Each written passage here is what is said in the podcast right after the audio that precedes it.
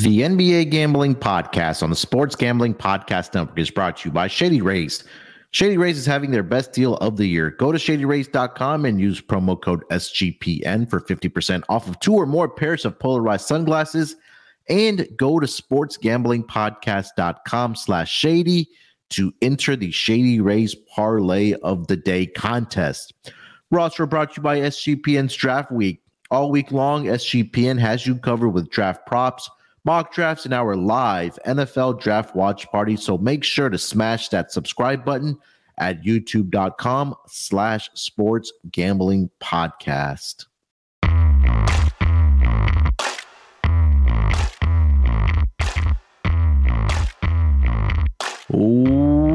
Welcome everyone to the Himmy Butler podcast, part of the Himmy Butler network. It is currently Hemi o'clock on the East Coast. Here to discuss Hemi's world, and we're just living in it. And I'm joined here by my guy. I got my guy here with me, Delonte Smith. Delonte, what's going on, my man? How you doing this Thursday morning? Yeah, man, pretty good. Uh, incredible set of games we had uh, with what both teams were able to do and one not doing. Um, but yeah, man, like you said, Jimmy Butler, amazing. Uh, he wants to downplay the playoff Jimmy thing, but it's definitely real. Definitely a real thing.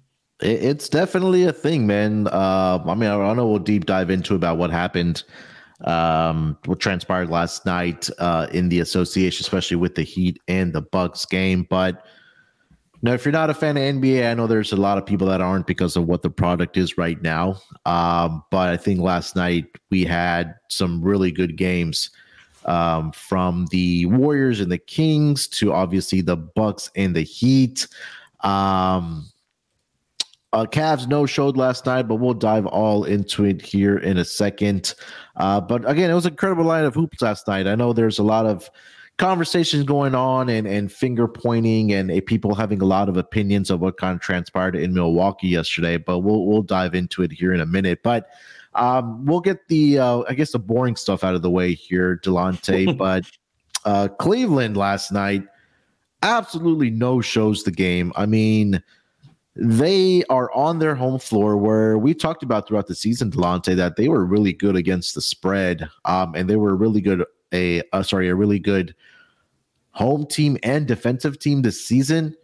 But I think the more question mark for this game for the Cleveland Cavaliers and this series was that they just were not very good offensively. Um, Donovan Mitchell last night played 44 minutes, finished up with 28 points, Lante, but he was only 11 of 26 from the floor.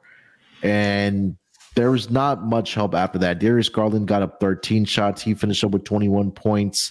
Um, but the bigger story was the Knicks were just flat out the better team in this series, man.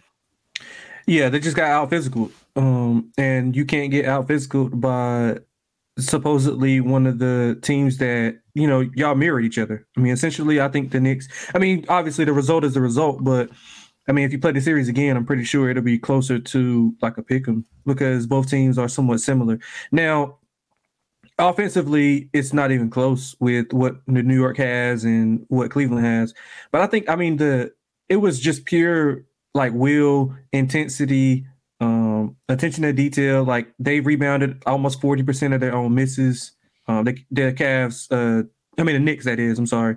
So, like, you got to look at some some coaching stuff like within that situation about getting those guys ready to play. Now, all of us not on the coaches because obviously coaches coach, players play, but mm-hmm. putting those guys in certain positions to be able to succeed is is what you need. And playing Jarrett Allen with Evan Mobley just wasn't it for that series. I know it worked all throughout the regular season, but I mean, when he's on the floor, you essentially have three guys who aren't offensive players. So you have Mobley, who's not offensively gifted as of yet. Um, Allen, of course, and then you either have Okoro. I guess LeVert is a little bit more of a, a offensive player, but like he ain't you, it. Yeah, so yeah, I would I would just give him like a third, not not even yeah. a full. But like and the Knicks have like four or five guys that you can play and score. You know, Mitchell Robinson and uh, Josh Hart dominated the series. Like, I don't think they'll get enough credit. It's more than what you see in a box score. Uh, I know Mitchell Robinson had the rebounds, the offensive rebounds, of course. But like some of the things that he did as far as altering pick and rolls with Donovan Mitchell, Darius Garland, pushing Mobley and uh, Allen out of the paint at certain times.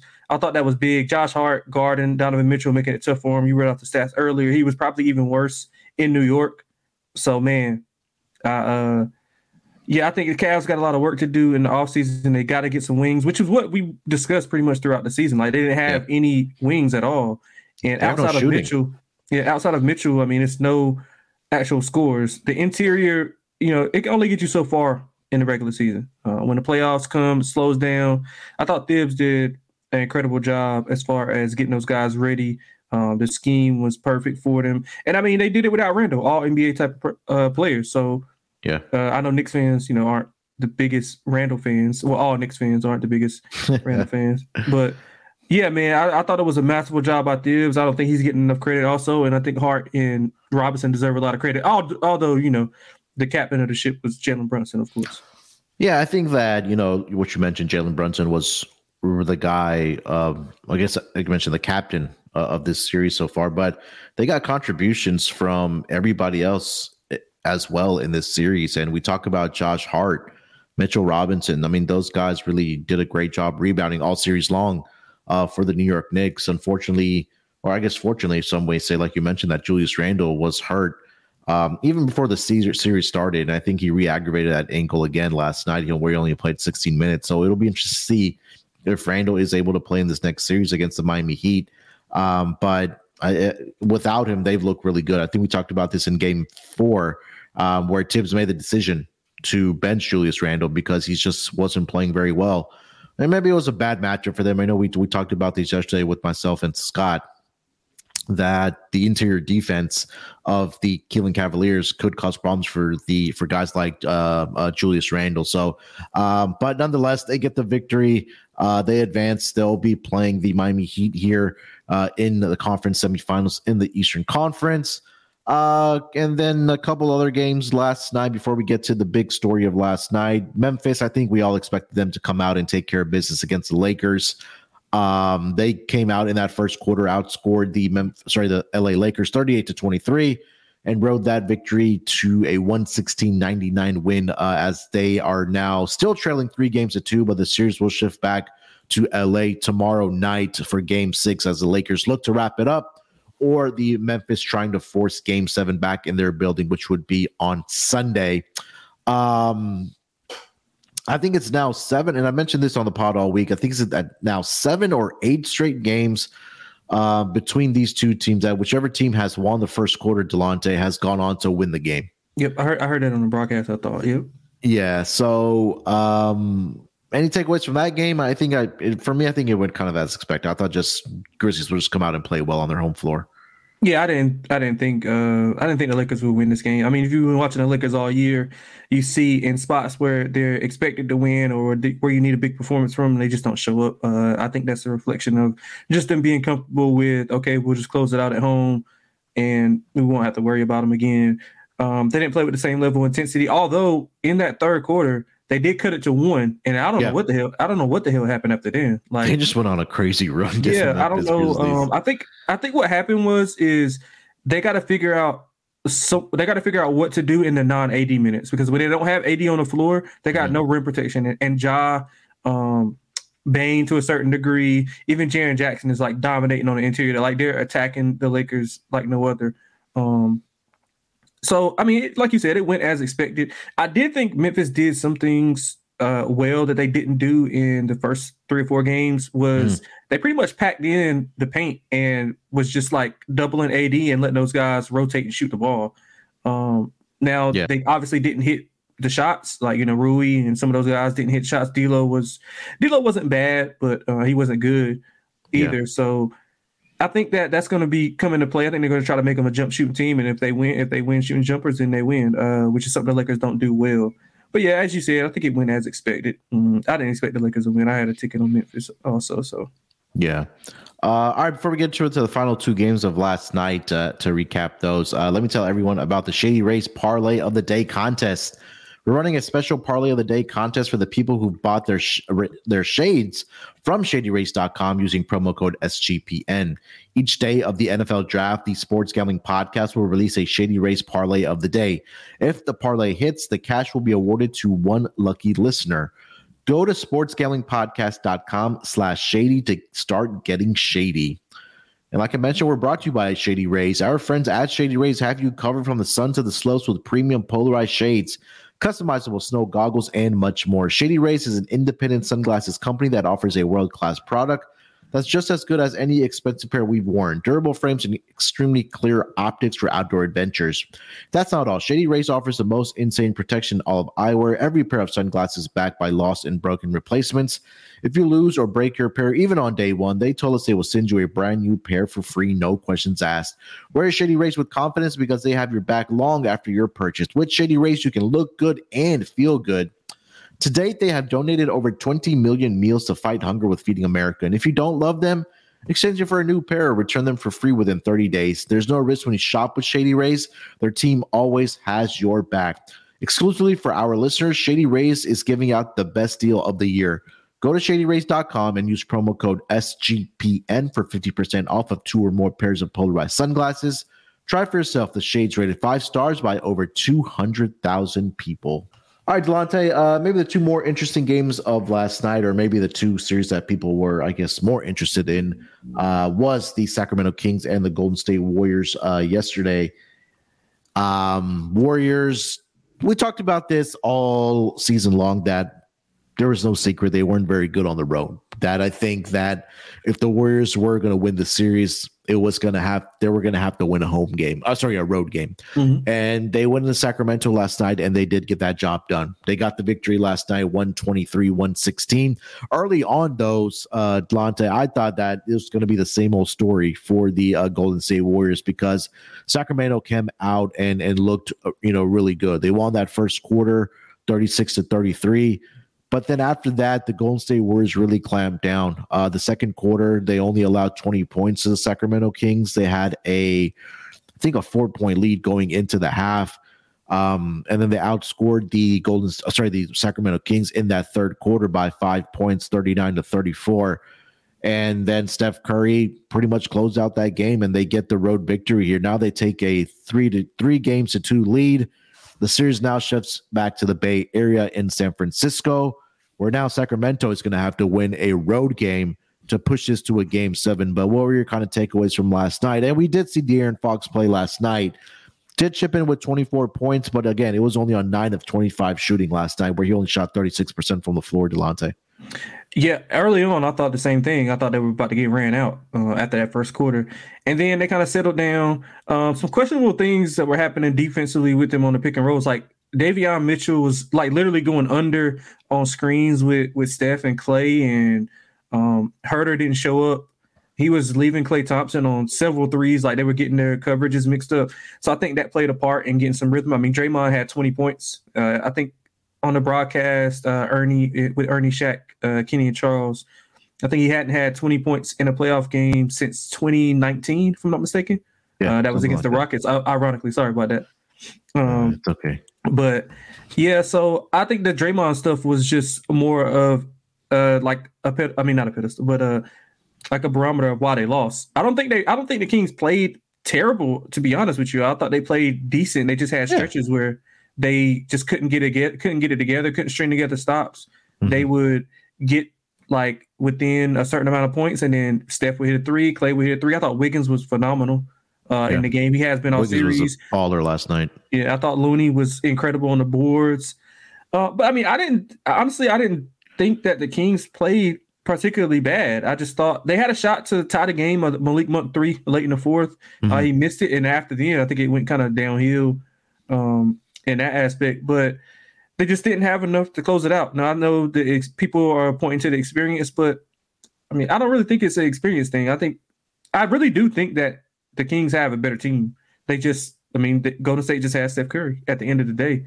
Um, I Kyle Lowry told us that a long time ago. Him and DeMar DeRozan, you know, they felt like they were the better team. One team had LeBron James, they didn't, and that's kind of what I see with this series. Uh, I mean, you, you know, the the thing with with Golden State is they're not going to get that contribution from Draymond every night. Obviously, he's going to bring it on the on the defensive side, of course, but offensively, you're not going to get that.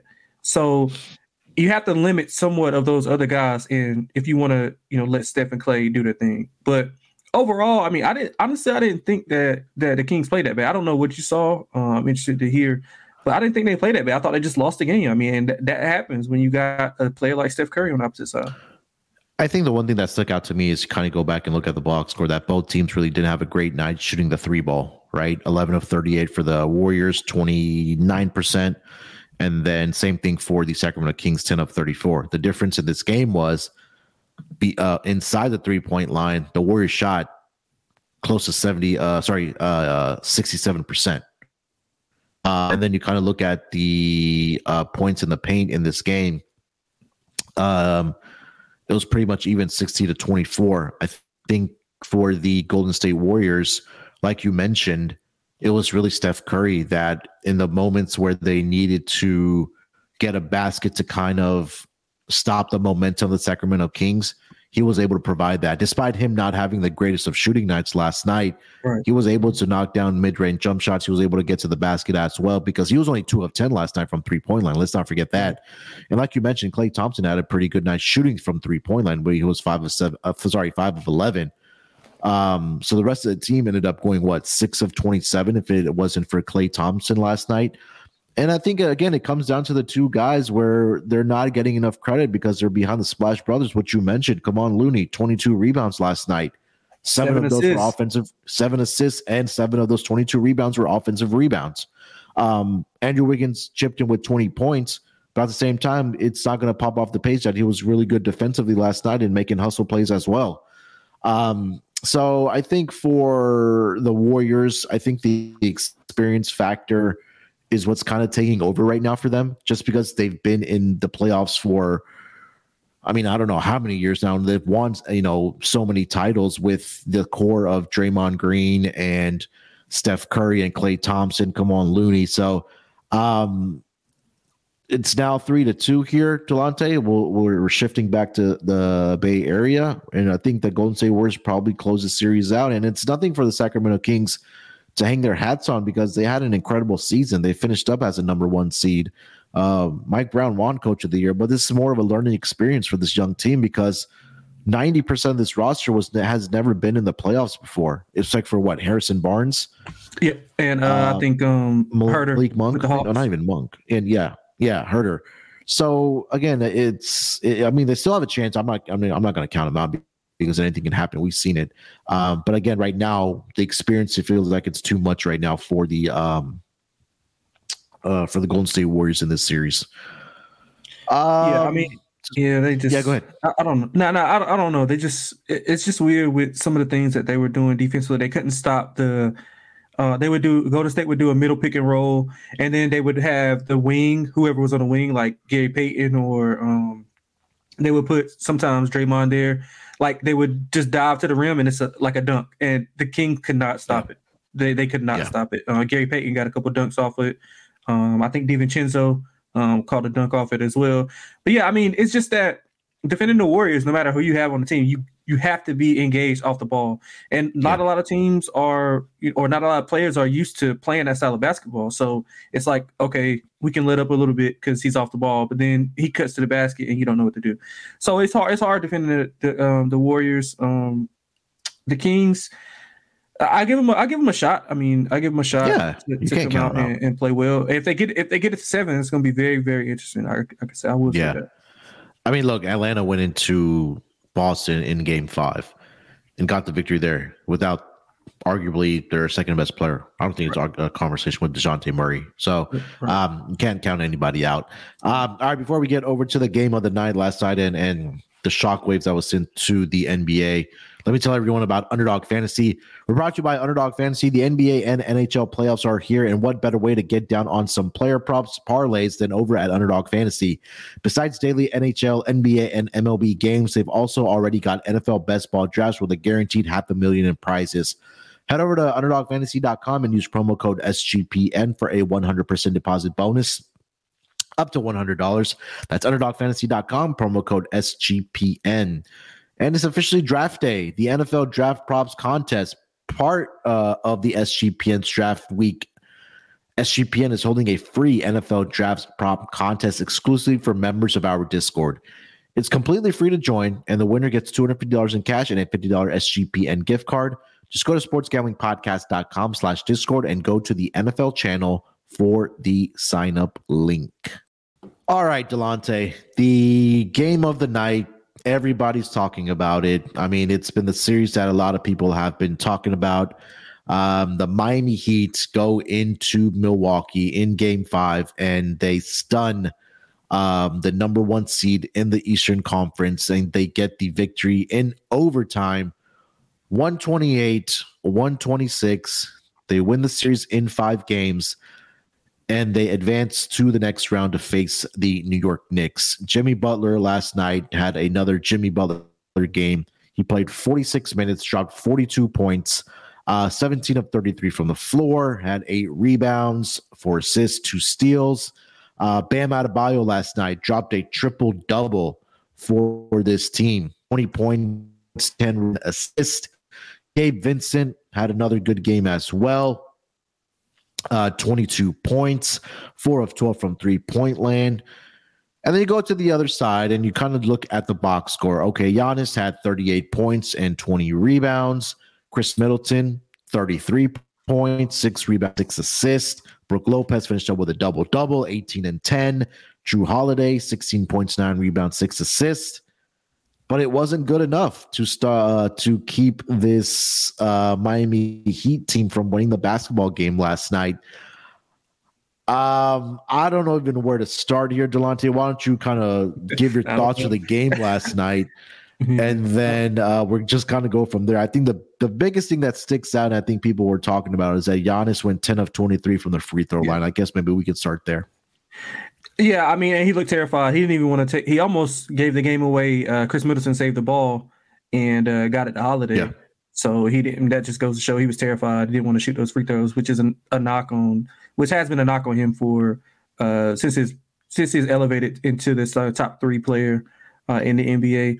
I mean, like I really, I really don't know where to start. I mean, Giannis, like I love Giannis, but like I think this is like more so on him than it is anybody else. Although Bud obviously plays a part, but I mean, if you watch the NBA or know anything about Bud, you knew that this was somewhat regular for him as far as you know choking away playoff games or series, especially late in the games, even when he was with the Hawks, which is kind of odd because he was with um he was with uh Popovich, so I'm not understanding how he doesn't have more you know, knowledge of in-play adjustments and different things like that. Because Pop is one of the better in-game adjusters as far as using timeouts, uh, after timeout calls. So yeah, I'm not sure um, why Bud is is the way he is, but yeah, man, Giannis like in that game they had control. He was like a minus 45 in the fourth quarter of both games, like wow. combined. So, I mean, that's not good at all. Yeah, obviously, but yeah, I think man, people love Giannis so much, and I mean I do too. And he's obviously, you know, uh, like you can tell he's like genuine and loves the game. But yeah, I think it's a little blow to his legacy. I mean, he's been out of the first round four times already. He got swept by Miami in the bubble. Now, whether you want to count that or not, it's whatever. But he got dominated. He he only played in two games, I guess two and a third. I don't really count the first game because he didn't obviously finish. But they were one and one without him. I mean, he comes there. He doesn't take the responsibility of guarding Butler uh, I know he said in the presser that like I guess he didn't want to tell Jrue, but when you're the best player, like you think LeBron, KD, any of the top guys, uh, like right now is gonna say, "Oh yeah, um, he, he got him. Let's just let's just let that rock." No, not with not when the season's on the line and you're on the brink of getting basically humiliated in a five game series by eight seed. So I thought it was a lot to do with um, Giannis in the situation. Obviously, you know, the role players didn't play as well. I thought Middleton had an incredible game uh, to start off. So, uh, but Jrue, he was getting owned by Jimmy Butler, and Jimmy Butler was letting him know about it. I thought that was incredible down the stretch of those two uh, battling with each other. But yeah, man, I'm putting a lot of the blame on Giannis, to be honest. I'll put like, I'll put like 55 45 between him and Bud, to be honest with you. Now, how do you want to split it up? I think that's uh, up for debate. But I didn't even like the press conference afterwards about the, you know, what he said about the reporter. I mean, I know a lot of people were you know about the failure stuff. I mean, technically, it kind of is a failure. Like you're the betting favorite. Um, you you didn't play the two games, but still you had control of the two games prior. Oh well, after that, and yeah. I mean you were dominating for three and three fourths quarters, and you couldn't close it out. And that mainly had to do with a you not guarding Butler, uh, being the premier defender that you are, and b ten of twenty three from the free throw line. If he's just hits his average, what is he like a sixty percent free throw shooter? If that, yeah. Yeah, so I mean, even, even if he's just average, like they can win the game because he, he went to the line a couple times when they were, uh, I think when it was they were down two, he missed the front. Well, he made the first one, missed the second one. Yeah, and then he went to the line again. Um, I think when they were up one and he missed both, mm-hmm. and that allowed a Jimmy Butler shot off the um when he was staring at uh at Holiday. So yeah, man, I'm putting a lot of blame on Giannis. To be honest with you, I love Giannis. Um, I hope you listen to this actually. Uh, but hey, man. but yeah, man, I'm interested to see. It's it's so I, much. We probably could yeah. do a whole podcast on just this game. To be honest. Yeah, we could. Um, I, am putting a lot of the blame on Coach Bud here. I, I think that you know Scott has been on the on the wagon of that. He's one of the most overrated head coaches when it comes to, especially in the playoffs. Um, as a head coach, your job is to make those in-game adjustments if your team is not excelling in an area. And I think that I, I, know at the end of the day that the players win games, but at the same time, your job as a head coach, you're the leader of this team. And I think that number one, you mentioned that the adjustment should have been made by Coach Bud saying, Hey, Jrue, we know you're uh, one of the best defenders, if not one of the better defenders in the NBA. But Jimmy Butler has you figured out right now. We're going to try something else. We're going to put Giannis yep. on him. And I think that's an adjustment that should have been made by Coach Bud two games ago. Um, yeah, you can blame Giannis as well um, because he went, what, 10 of 23 from the free throw line. And, and there was parts, especially in games four and five, where he was just kind of forcing the issue, especially down when they were, especially in the fourth quarter, where we knew that Miami Heat weren't going to lay down no matter what it was. That transpired over the past four or past two games for the Miami Heat and, and just Jimmy Butler. Uh, I don't know where we rank this playoff performance. At least for this round, it's it's definitely up there as a probably top three for sure. But I think when we talk about in-game adjustments, some of the best head coaches make those adju- adjustments. And I think we are kind of all forgetting that when the Eastern Conference playoff started, Delonte, where would you rank Erik Spoelstra as a head coach in the Western? Oh, sorry, in the Eastern Conference from one to eight from the playoffs team? First, no doubt. No, not even, not even, not even. I wouldn't even. There's no question. Of, yeah, First. there's no question about it. Yeah. And and I, I, should have pulled up the stats here, but I think I felt like when we talk about Miami throughout the season that they were one of the slower paced teams uh, during the regular season. We saw in all five games of this series that they pushed the pace. They made uh, the Milwaukee Bucks uncomfortable.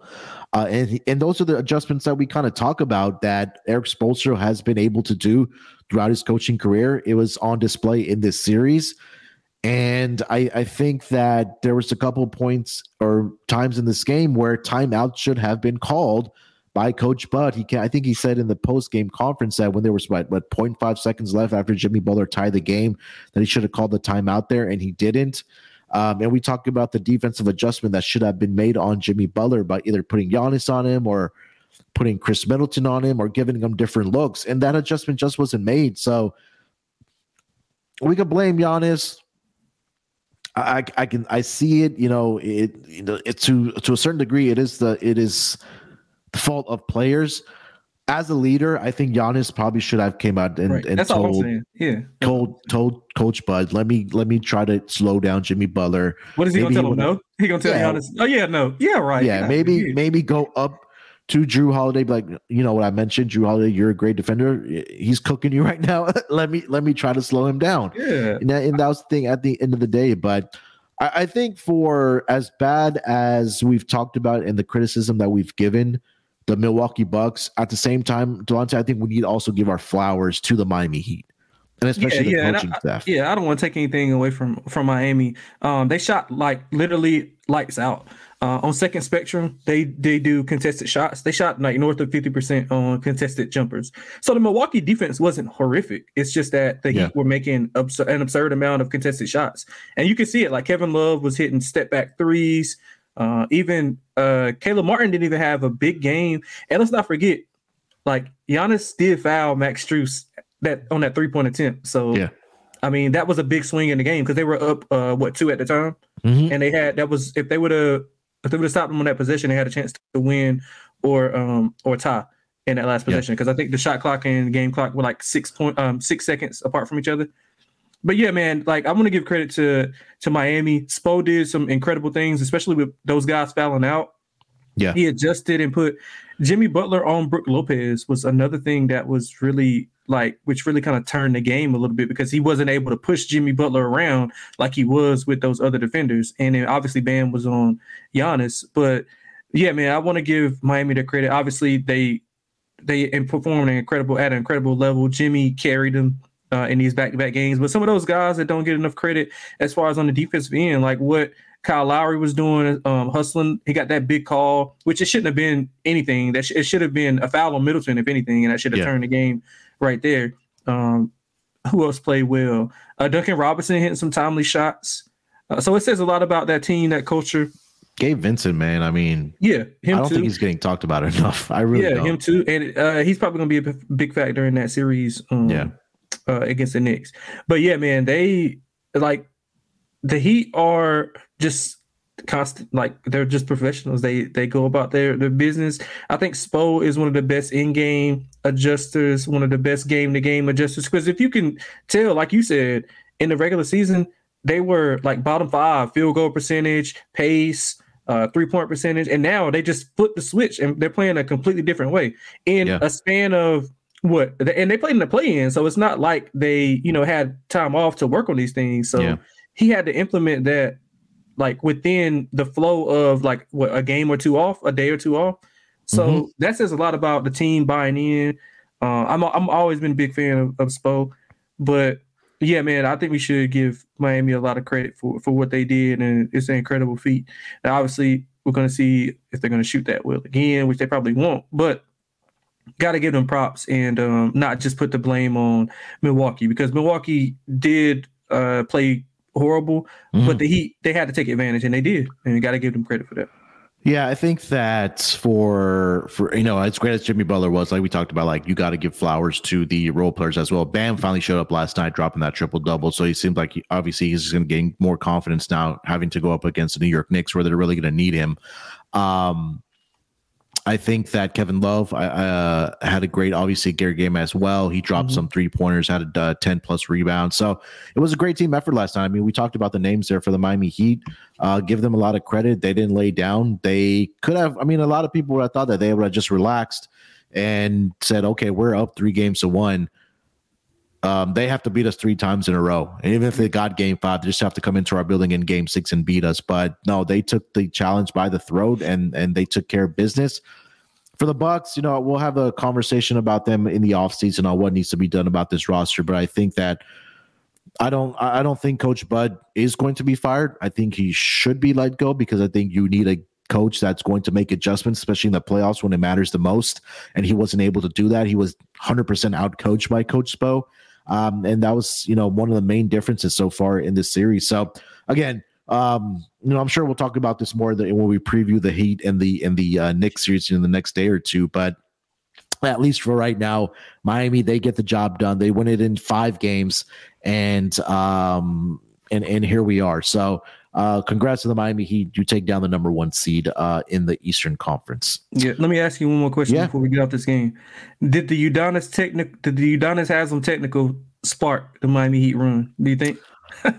uh, no, what was he doing? What was he doing? I don't know. Man? I don't even know what he was just going up to everybody. Like he was, right. he had words with Brook Lopez, and then he was talking Bobby to the Portis. ref.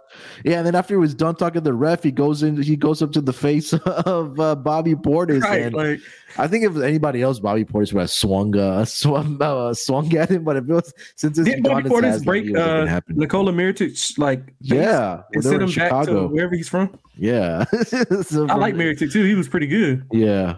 Um But yeah, anything else for Heat and Bucks, uh, Delonte? Nah, man, that was it's an incredible performance by Miami. Uh, looking forward to to the Heat um, next series, of course. And uh, yeah, man, I think a lot of people are gonna put the blame on Milwaukee as they should, but I think somewhere in the middle we should be able to give Miami credit for what they did because it was yep. an incredible performance throughout the five games. Yep. Um. All right, man. What is going on in the chat right now? Man, bro, they they are going crazy. I, I like. I love it actually. Um, so only one game on the schedule here tonight in the uh, NBA playoffs. Uh, we still have three series left to be determined. Uh, but the last Eastern Conference series has yet to be determined, and it could be determined tonight. So let's dive into it here, Delonte. Uh, the Boston Celtics uh, have a three games to two lead over the Atlanta Hawks. Game six is tonight. 8:30 Eastern start in Atlanta, where right now I'm currently seeing the Boston Celtics are a seven point road favorite here against the Hawks. Total is currently sitting at 232. Obviously, game five, um, like we mentioned, Atlanta Hawks, Trae Young go into Boston, pull up the upset victory as a double digit underdog. And now we are on to game six here. No DeJounte Murray in game five, but he does um, come back here uh, for game six here. Um, I guess the question here is how much does Boston look at what happened last night mm-hmm. and say, like, we have to end the series here tonight because if it gets to a game seven that and I'm sure Terrell would be jumping up and down and, and having that I told you so sign that if if Atlanta chokes this lead away, um, we might not hear the end of it about this Boston Celtics team. But right now, let's get to the side first here, Delonte. Minus seven against the Hawks. What are you thinking? Yeah, so like full disclosure on the book, I got buried on the on that Bucks um, Heat game, thinking the same thing that I'm thinking about the Celtics game. So I'm kind of, you know, uh, weary of, of, swinging at the first pitch. You know, a batter that strikes out yeah. a lot, swinging at that first pitch. So I'm kind of weary on it. Uh, but I do think the Celtics bury the Hawks here. Um, now you take that with, with whatever you, as I just told you about what I thought about the Bucks. But yeah, I mean it's a different scenario. Obviously, the Hawks don't have Jimmy Butler. Uh, they do have Trae Young though but obviously not Jimmy Butler. So honestly, Mazzulla is probably lucky that um, Bud taking some pressure off him because he hasn't been good either. Yeah. In this, in, in this, series, he hasn't been good either, and obviously not a lot of people are talking about it because of what happened with Bud and transpired in that series. So, man, he's been bad down the stretch. He was taking Brogdon off the floor when Brogdon was pretty much facilitating the offense, and he put Smart back on the floor, and Smart made that foul um, not doubling Trae Young or taking the ball out of his hands, making other guys beat you uh, in that last few minutes, uh, drawing up a horrible play at the end. Uh, luckily, Derrick White got fouled, but yeah, I don't think um, I don't think Mazzulla's been good either. I think that was a thing that happened with the with the Celtics fans that they've been wanting to see how he performs in these playoff moments. But from a side perspective, I think the Celtics come in. I think they bounce back. I think Tatum has a big game. Brown has been playing phenomenal the last two games. Yeah. Uh, I think he's averaging about what 28, 29 points per game in the, mm-hmm. in the mm-hmm. last two games. He's been great all all series, even with a messed up hand or a finger, whatever you want to call it. Uh, but I think the Celtics take care of business here. I'll be laying a number. Um, I'm gonna probably be a trifecta with uh, the Celtics first quarter, first half, and uh, full game. I want to take the Boston here, Celtics here, but these underdogs have been covering, and I think that right. Atlanta has the momentum here. I think this game could be close down the stretch here because, like you mentioned, if this is like a if this even this is a 10 point lead for Boston going into that fourth quarter, what you mentioned that, that Mazzulla has not been very good in the fourth quarter, coaching wise, I think this might be the difference between a cover or possibly an outright win for Atlanta here tonight. Um, I'm gonna go with Atlanta plus the seven here. I think that getting Dejounte back, being at home, you have all the momentum. I think this is a game where Atlanta can keep it within the number. I will. I, am not going to be shocked if obviously Boston wins. I mean, they are a seven point favorite here, but I think this probably comes down to a couple possessions here that Boston probably gets a victory here by five or six points. The problem that I had, and, and I was all over Boston in game five, I thought they would go in there and close it out. There was just a lot of boneheaded plays by Marcus Smart in that fourth quarter, which really led to Atlanta getting the victory there. And you can't you can't have those same mistakes. And what you mentioned there that Malcolm Brogdon needs to be in this closing group down the stretch for the uh, Boston Celtics because again that gives you another ball handler on the floor. It gives you another scoring option. The guy can knock down the three point shot and he could get to the basket at will as well. Um, Jayson Tatum, like you mentioned, he didn't have a great game in Game Five shooting the ball. Um, he should bounce back here tonight, and Jaylen Brown has been incredible uh, over the last two games, and he's he's really been good this season, especially on the road. If you kind of dive into the numbers and just look at, you know, he was a little bit better on the road scoring points. His three point percentage was a um, a lot better on the road this season than it was at home. Uh, yeah, at home. So but I think there's something about this Atlanta team that they've maybe figured something out here a little bit. Um, Trae Young has looked good over the last two games. You get Dejounte back, who has been phenomenal uh, all throughout the season, or sorry, in this series as well. So um, I, I, think that with Quin Snyder, they figured some things out here against Mazzulla. I think he's getting out coached as of right now. Um, but I, I, do like. I, am going to take the home dog here. Give me the plus seven here with the Atlanta Hawks. I think that my, my more favorite play here, Delonte, is coming out of the total here at 232. But what are your thoughts on the total? Yeah, I'm going. I hope you're going over because I'm going over too. Yeah, I like the over. Yeah, man. Uh, because Atlanta, although they have been playing a little better defensively. Like, and so basically, they don't play well as like full game, but in spurts, they get stops when they need to. So that's very key when you're looking at uh, over under. They do get stops in spurts, but Celtics going to get whatever they want at the rim. Um, I thought Robert Williams should have played a lot more minutes because he was able to uh, on the the dunker spot. He was able to get rebounds. Uh, they were catching a, a, lot of the lobs. The pick and roll with him and Jaylen was really effective. Um, but yeah, I like the over. The pace has been incredible. They play back to back overs. Um, mm-hmm. The Hawks like to get out and run. The Celtics they don't mind running. They can play at any pace. But I think the regression for a positive regression is coming for Jayson Tatum and some of those other guys who didn't shoot well. I think Horford hasn't had a big game or a decent game to his standards since yeah. like game one or 2 mm-hmm. if I'm not mistaken. So I think Horford snaps out of his slumps, hits a couple threes. Um, and you know, with Dejounte being back, I'm pretty sure there's gonna be a lot of juice in the building. Um, I might look at the Hawks first. I want to I want to go Celtics first quarter, but I think I think you just kind of talked me off of that. So I think I might go Hawks first quarter with a lot of juice being in the building. Um, I mean, hey, they kicked Janet Jackson out, man. They got they better do something early on in this game. that was yeah, funny. So, you can't just kick Janet Jackson out, out of an arena. But yeah. uh, but yeah, man, I think I'm gonna I'm gonna go with the over for sure. Uh, I'm gonna circle back and see if I'm gonna play the Hawks uh, on that first quarter. Yeah, I mean, on the first two games went under the total, but over the last three games, um, it's been 252, 250, and 236. Mm-hmm. Um, and again, like you said, both these teams can get up and down the floor as far as pace goes. And you know, something that we also did talk about after the All Star break, or when they did hire Quin Snyder, that they started playing at a faster pace. Um, and you know, we knew Boston as well. They they played at a faster pace and like getting up the three point shots as well. So um, I, I, do like the over in this game as well. Uh, let's get over to some player props. Um, Delonte, why don't you list off any player props you like for tonight? Yeah, man. So I like a bunch of them. Uh, actually, I, I, I probably can give a whole. We probably can do the prop cast uh, with all these props that I got. but uh, I'll just give out a few. So I like Trae over his assists. So you can get eight and a half, which is juiced at like minus one forty, mm-hmm. or you can get nine and a half at plus money. I, okay. I mean, it's up to you as a better how you want to do it. I will probably play the a little bit of both to be honest, probably put half unit on both, and hopefully you could just win one. If I mean, if I win one and lose the other, it'd still be a positive day. But he's been crushing this as of late. Um, 13 and 15 the last two games, averaging 10.2 in the series. I would think you know Boston turns him more into a facilitator and do a better job defending him, uh, being at Murray's back. So I'd like him over eight and a half assists. We'll just call it eight and a half because that's what it is consensus most most of the uh, books I see. Um, shout out Scott. I'm going Capela under nine and a half. Scott bet this so much that they moved it from ten and a half to nine and a half. So I'm gonna go under. Uh, he's not been seeing a lot of minutes uh, as of late. It's pretty much a bad matchup for him with, like we said, with Robert Williams being in the lineup. He's more agile, pushes him away from the rim. They're doing a great job of limiting his lob opportunities. But for whatever reason, everybody else catches a lob but Capela. I don't know if you've noticed that. Like Collins. Oh, I um, noticed um, it when it was with Houston. Yeah, like like Collins, uh, Kongu, all those guys are catching lobs, but Capela just for whatever reason, Boston does a good job of stopping him from catching lobs. I have no idea why, but they do. He just um, has bad hands.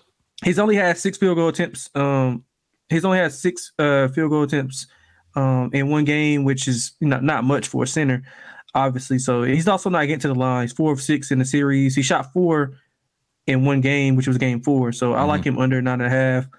I'll get I'll send an invoice to Scott if that doesn't cash. Um, Tatum over 44 and a half points, rebounds, and assists. We talked about him. Horrible from three, one of 10, 19 points. He has to come out and play better and, and help Brown out. Uh, let's see. Uh, Derrick White over 18, over 15 and a half points. Yep. He's over in four of the last five games. He shot the ball extremely, extremely well. So with the rotation being shortened, Mazzulla's not playing Grant Williams. He's not playing some of those other guys that we were seeing in the regular season. So he's seeing north of 30 minutes. Uh, he's averaged around 11 field goal attempts in the series. So I like Derrick White over 15 and a half points also. Um, yeah, I agree about the Derrick White one. He's been really good for this team um, as far as knocking down shots or even getting to the basket and the free throw line. Uh, I really did like DeJounte Murray over 21 and a half points. I, I, don't understand why this number is that low, especially in a, in a, in a series where he's gone over this projection. I think in three out of the four games, if I'm not mistaken. I'm actually pulling up his exact numbers here. So for the series, he's averaging 25.3 points. Um, but he's gone over this projection in all four games that he's played in against Boston 24, 29, 25, and 23. And he's also getting the shot volume. If you just look at his shot volume, he's mm-hmm. attempted a minimum of 20 uh, attempts in all three, uh, sorry, all four games so far against Boston. And again, also the three point shots have been there for him as well. He's attempting those as well. So thought that number was a little conservative. Um, Trae assists, I, I agree with. I think that if I don't think they're going to double team him, um, but again, he's if the shooters are going to be able to knock down shots here tonight, um, whether it's Bogdanovich, whether it's Saddiq Bey, mm-hmm. um. John Collins had, had, a great shooting night as like, well. Um, he's been having like seven or eight in like the first quarter. Like yeah. I think he had like eight in the first quarter of game four. Was it the one that they won uh, when they were down like 3-0, right? Um, they were down. Two, they were down 2-0. and okay, yeah, so it was game three. Yeah, I'm sorry. Yeah, he had yeah, like eight in the first quarter. Yeah, so he's yeah, been doing a really good job. Yeah, really good job with that. Yeah. Um. So that was the one that I did like. Uh, Okongwu under. Um. This another page out of uh Scott's book. Um. He's been he, he's been in foul trouble a lot. Uh. For this Hawks team, his number was at I think eight or eight and a half, eight and a half, I believe uh, for Okongwu. I'm trying to actually pull up his numbers here. Let me see if I can. Yeah. So he's averaging six points for the um, playoffs so far, but last game he did have nine. But again, that was a game where DeJounte Murray didn't play Delonte, and that opened up about what, like I mentioned, at a minimum 20 shots for other guys.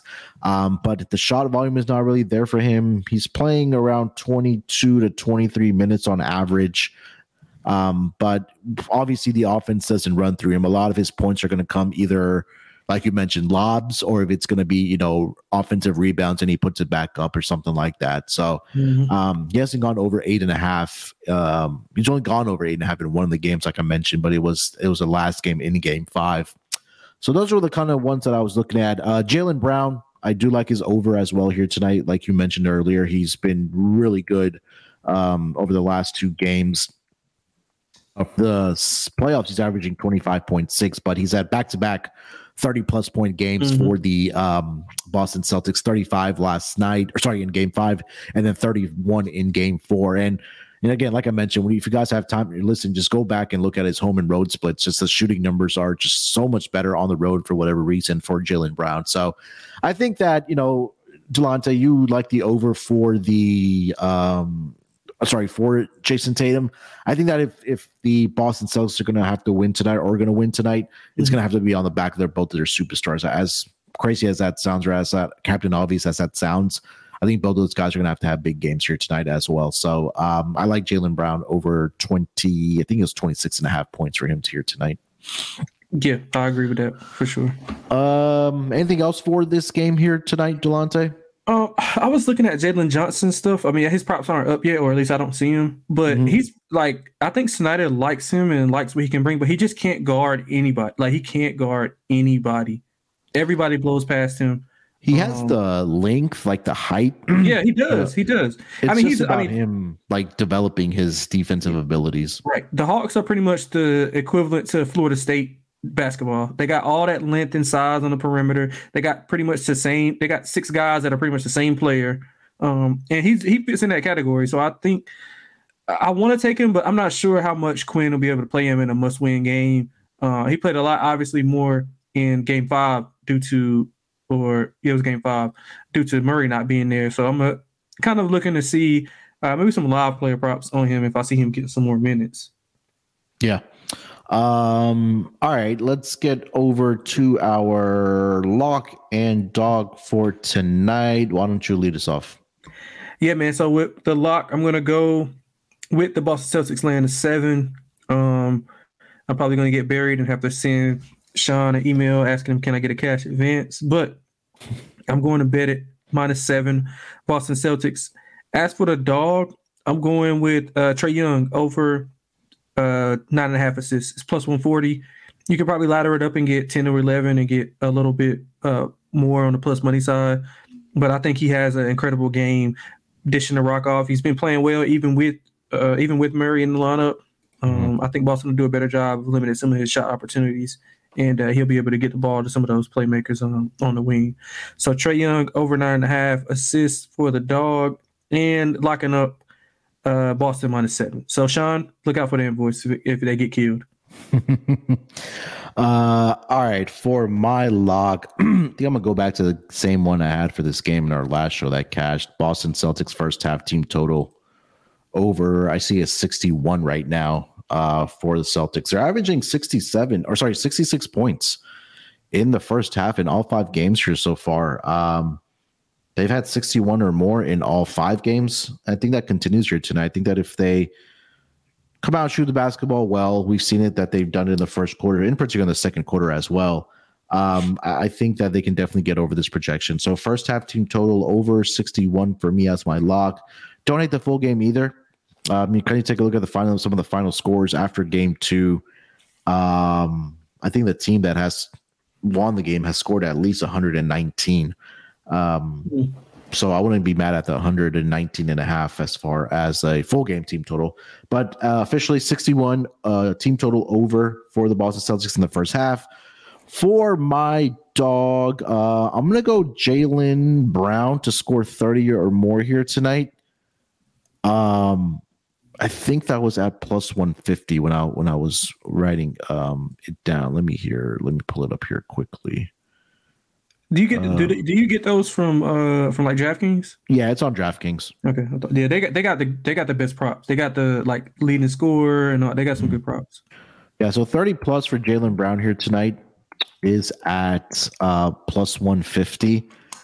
Let me see on FanDuel if it's a better number, but again, definitely shop around for the best number. But back to back games thus far, Jaylen Brown has uh scored uh, 30 plus points for the uh, Boston Celtics.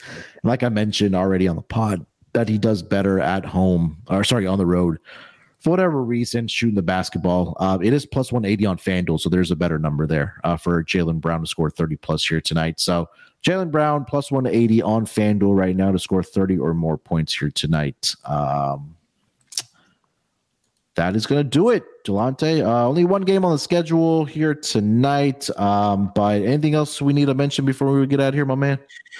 Nah, man. Uh, I guess the um, NBA is going up against the NFL draft, so they didn't want to put a lot of games on, which is understandable. Yeah, makes um, sense. But yeah, I'm I'm expecting this one to be over pretty early. But then again, I expected that from Milwaukee, so Hawks probably win. Bet the Hawks money line. Uh, yeah, hopefully it's a good game here tonight. Uh, I think that's kind of all we asked for here, but hopefully we find some more winners here tonight. Um, and then we're on to almost the second round. I think we should be wrapped up either by tomorrow, if not Sunday for sure. I don't know how many of these games will go to a game seven, um, but we will see. Um, Let's Scott hope for and, uh, let's hope for the guys in the chat that the Kings don't go to Game Seven because they're gonna light Tony up, man. Shout out my guy Tony in the chat. Oh man, yeah, they light him the up. Chat's been popping off, man. If, if it gets to seven, man, the chat gonna light Tony up. He might not be in. uh, all right, we'll be back tomorrow. Scott and Terrell should be here tomorrow. They'll cover the three games tomorrow, two games tomorrow. Um, um is it three? Um, I think it's two. It's uh Warriors, Kings, and yeah, then Lakers, Grizz. Yeah. Good games. Um, good games. Yeah. So a couple game six there. I think maybe uh Friday night we'll come back and uh do a preview for Phoenix and Denver, and then New York and Miami. And then if if Boston does wrap up tonight as well, we'll we'll preview the next series as well for uh, Philly and Boston. So um, this will be a good time. If you haven't already, subscribe to the YouTube channel here for the NBA Gambling Podcast. Just hit that subscribe button. Before you guys get out of here, do us a favor, smash that like button for us. Um, it really helps us grow uh, on the algorithms and all that good stuff on, on the um, on, on, YouTube. And then again, follow us on Twitter as well at SGPNNBA. Uh, follow Delonte on Twitter at XXLanteXX. Follow me on Twitter at SportsNerd824. Again, there's still plenty of time to get into the draft props contest uh, for the NFL draft that's going off tonight or starting tonight, I should say. So definitely hop in. It's free to enter. It's $250 to the winner and a $50 SGPN gift card. Um, and yeah, that's pretty much it, man. Um, we'll be back tomorrow at the usual time. Um, till then, good luck with your bets here tonight. Let's break these books off and let it ride.